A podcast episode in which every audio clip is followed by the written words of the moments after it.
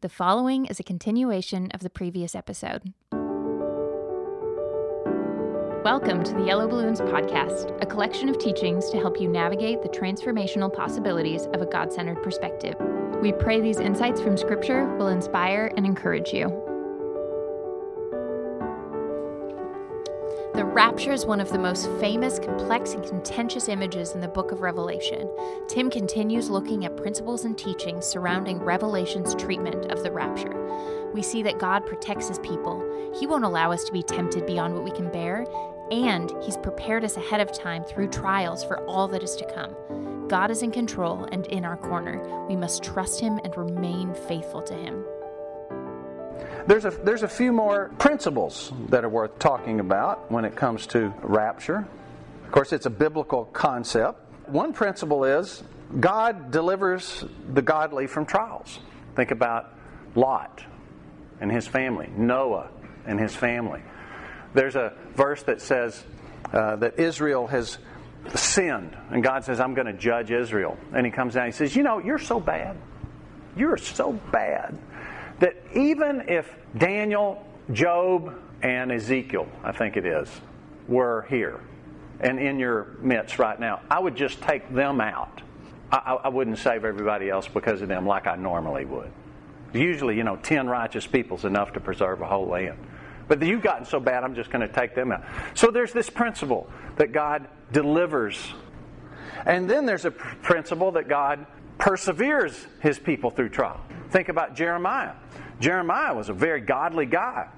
He went through the entire Babylonian exile. He was thrown in a pit. You can go read Ezekiel. He was he went through the whole Babylonian exile. And and God has him do some really bizarre things like lay on your side naked for 6 months and and prophesy how bad it's going to be and only eat food that you that you uh, cooked on dung and just, just really bizarre stuff to make a point to these people to try to get them to listen. Uh, so sometimes God perseveres us through trial. An- another principle is 1 Corinthians 10 13. There's no trial that God will allow that He doesn't give us provision to resist. Well, what does that mean? If there's no temptation but such as common to man, and God is faithful that will, with the temptation, will give us in a way of escape, what does that mean? That means God is screening every trial that comes into our life to see if we can handle it. And if He lets a trial into our life, that means He screened it and approved it. That's what that means. So, God delivers His people, God perseveres His people. Okay? Those principles are not always uh, sort of compatible. You know, they're in tension with one another somewhat. When does he do which? Sometimes he does both at the same time. You know, Noah was delivered, but I, I, arguably would say being in that boat for all that time, starting the earth over, was a trial in and of itself. Another principle is the righteous sometimes perish with or at the hands of the wicked. We saw this in the letter to the churches. Some of you are about to die. In fact, if we look at Revelation 6 9 real quick, and we're in now the fifth seal, which is where we're about to go, he opened the fifth seal and he saw under the altar the souls of those who had been slain for the word of God and for the testimony which they held. And they cried with a loud voice, saying, How long, O Lord, holy and true, until you judge and avenge our blood on those who dwell on the earth? In the throne room, under the throne, those who have been martyred saying, We want justice. It's interesting, huh? They're aware of time, they're tired of waiting, they're asking for justice and vengeance on those who killed them. It's a little different picture than you get of heaven, isn't it? And he says, Well, just hold on a little longer because more of you need to die first. And isn't this what Jesus told his apostles? All of you are going to die except John. And they said, How come John doesn't have to die? And he said, Well, that's none of your business. That's my business. You go do your job. Oh, okay. And they did. So you got these three different principles. And you know who gets to decide which one is in function uh, and a priority at any point in time? Not me. Not me. God gets to decide. So there's raptures going on all over the place. There's raptures of the dead, the undead, and the forever dead. They're, and they're all happening. I don't know exactly how that's going to happen. You know what I do know? It's really a good idea to be faithful and to be a great witness. Now, what should you wish for? What, what should you hope for? You can make up your own mind. I'll tell you what I hope for. I hope that I get raptured before all this bad stuff happens. and that I get to heaven and I'm an overcomer. That's what I hope. But you know what? There's something real interesting about this. This may surprise you some. I'm not alone. The guy that started the Salvation Army is a guy named General Booth. And he published a book of his visions. And one of his visions is a vision. He, he said, I wasn't sure whether to really publish this or not, but I think God wants me to, so he published it. And he says he went to heaven, and it's just this beautiful place, amazing place, and he just started experiencing all these incredible things. And then this amazing creature comes up to him and says, ah, Hey, we heard you came, and I know you're on a block where uh, my son was. Did, did you go witness to him and get him saved? And he says, uh, Well, uh, so the guy, he already knows the answer. He leaves. And then it happens again. And he starts feeling kind of uneasy. Like, I'm here and I'm glad, but I sort of wish I had another chance at this. And then this big parade comes, and it's Jesus and all of his saints. And he's just astonished. And then Jesus says, You know, I wish you could join this, but you sort of didn't get your job done. And the guy says, Please, can I have another chance? He said, I'm going to send you back.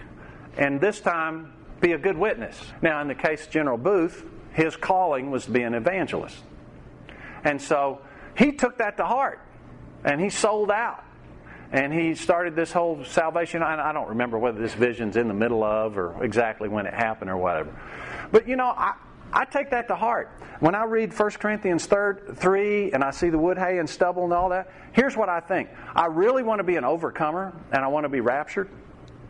But I think it would be better for me to be through the tribulation and die a martyr in the tribulation than to fail to be an overcomer and stand before the judgment seat of Christ.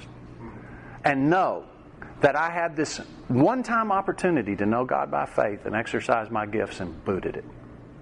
And that spiritual disappointment will be much worse than physical pain. Maybe that's what Jesus is showing us when he came from heaven and took on the form of a man and did something he didn't want to do. Did he want to die on the cross? Did he want to go through all that pain? I think it's clear to us from the Garden of Gethsemane he didn't really want to do all that. But he did it for the joy set before him, and that was to do the will of his Father. And to disappoint his Father was far worse than to avoid the pain. He could have called 10,000 angels at any time. They just would have gotten him out of it. So I think there's a principle there. There's a principle there for us. And we can bring it to today. We don't have to worry about the tribulation. Are there uncomfortable things that God's calling you to do? Are there painful things God's calling you to do with your gifts? Better do them. Better do them. Much better to suffer some physical discomfort now than to forever know that your opportunity to exercise your faith, you never have that opportunity again. So, faith, hope, and love, only one remains, right? Love. You can't have faith in what you see and you can't hope for what you have. That's not going to be part of the second life. So, I just think it's important for us to have some humility when we get to prophecy. I don't know about the rapture. I don't know how many there are, who's going to go, when it's going to happen. I do know God is calling us to be watchful and faithful. That's really clear. And I know these principles. And the, key thing I know, which we can get into very quickly this morning, just just maybe just for a second, is uh, the four horsemen of the apocalypse tell us exactly what is important, which is God is in control. So here we are. We'll do these real quick. The first four seals. Chapter 6, verse 1. Now I saw when the Lamb opened one of the seals. So here we are unrolling this scroll. We break a seal and see this part of the story. Break another seal, see part of the story. And I heard one of the four living creatures saying with a voice like thunder, Come and see. And I looked, and behold, a white horse. He who sat on it had a bow.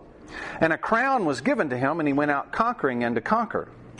When he opened the second seal, I heard the second living creature saying, Come and see. Another horse, fiery red, went out, and it was granted to the one who sat on it to take peace from the earth, and that people should kill one another, and there was given to him a great sword. Then he opened the third seal. I heard the third living creature say, Come and see. So I looked, and behold, a black horse. And he who sat on it had a pair of scales in his hand. And I heard the voice in the midst of the four living creatures saying, A quart of wheat for a denarius, and three quarts of barley for a denarius, and do not harm the oil and the wine. When he opened the fourth seal, I heard the voice of the fourth living creature saying, Come and see. So I looked, and behold, a pale horse, and the name of him who sat on it was Death, and Hades followed with him. And power is given to him, them over a fourth of the earth to kill with the sword, with hunger, with death, and by the beasts of the earth. So these are the four horsemen of the apocalypse. Apocalypse is a Greek word, comes from the Greek word apocalyptica, which means uncovering. So if you have something covered with a blanket and you uncover it, you can see what's underneath. It reveals it. So the English translation of apocalyptica is revelation. And so this term apocalypse is also used for this revelation. It's come to mean something really bad that's happened because these four horsemen cause really bad things to happen. You see it. Now I want you to notice these phrases in verse 2. A crown was what? Given. By who? Yeah, it's coming from the throne room. We are still in the throne room. Look at verse 4. And it was granted. And look at verse 8. And death and Hades followed them, and power was given. Isn't that interesting? Why do you need to give death power? Apparently, death has to have permission to act on anybody. That's a comforting thought, isn't it? It is to me. So death has to have permission. And in this case, death is given permission to destroy a fourth of the earth. With what? Sword. Well, you have a crown given to this person to conquer. How do people conquer? With violence, usually, right? And sure enough, there's a sword that people kill one another. So death is granted to use people, violence, to conquer, to kill one another. And how else? With hunger. This term, a quart of wheat for a denarius, a quart of wheat is about enough for one person to survive for a day with minimal activity. A denarius is a day's wage. So we are spending all of our money just for food now. Food is very scarce. There's great scarcity on the earth. So a lot of people will die from war. What does war always create? Famine right? Because you destroy the crops, you destroy the environment. And so power was given to them over a fourth of the earth kill with sword, with hunger, with death, and by the beasts of the earth. So with death, maybe sickness. Maybe there's sickness, which that usually goes with war as well. You know, the um, Peloponnesian War is a famous war. And the Athenians blockaded themselves up, and they thought they were invulnerable because they had these gates from the city down to the seacoast, and they thought we can survive a siege indefinitely. But they imported the plague. And they were all confined behind these walls and they all died of the plague. So that's not an unusual thing to happen either in a war situation. It's curious, though, that beasts kick in as well. I, looked at this term beast, and uh, the snake that Paul shook into the fire is this same word.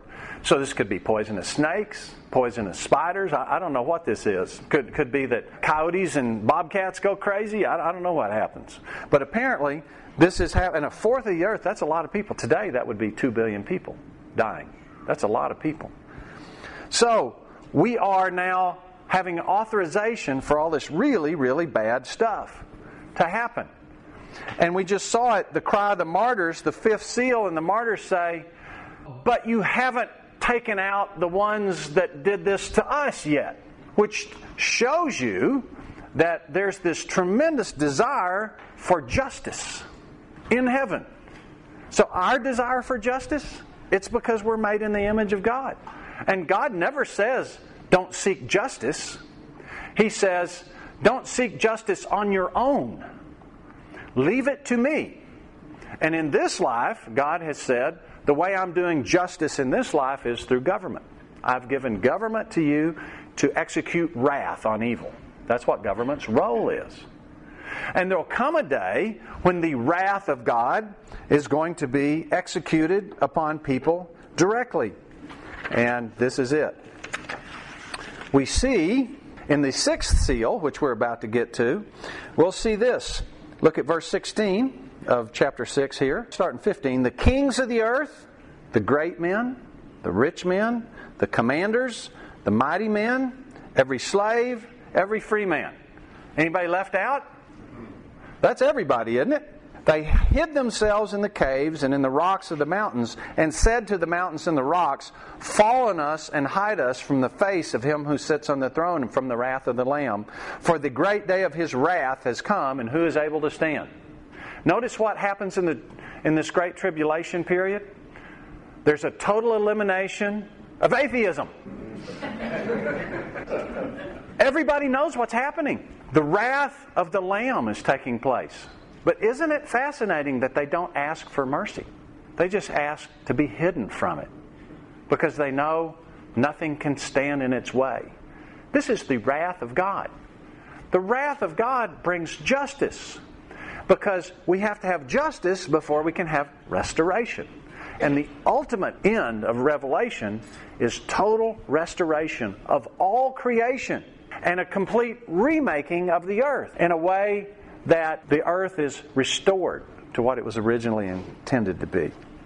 So, the apocalypse has begun, crowns are given, powers granted, and really bad stuff starts to happen.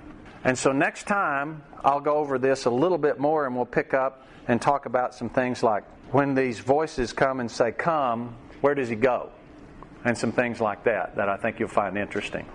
And then we'll go into the rest of these seals. And remember, seven seals. The seventh seal is seven trumpets. The last three trumpets are three woes. The last trumpet creates seven bowl judgments. And then the end will come. And that's where we're headed. Okay? Thanks, God, for the promise of hope that you will redeem us. How exactly you do that, we don't know. We do know it will happen and that you've asked us to be faithful witnesses daily and be watching daily. And I pray that we would bear this in mind and do so and use the gifts and the circumstances you've granted us to be faithful right where we are with cups of water or with words of encouragement or with words of truth or whatever you've put in our path. God, I pray that you'll help us not seek comfort in circumstances but to seek comfort in you and your Holy Spirit. In Jesus' name, amen. Thanks for listening to the Yellow Balloons podcast. If you want more information on adopting a God centered perspective, visit our website at yellowballoons.net. And if you have any questions related to what you just heard, we would love to hear from you. Please email us at contact at yellowballoons.net. Thanks for listening.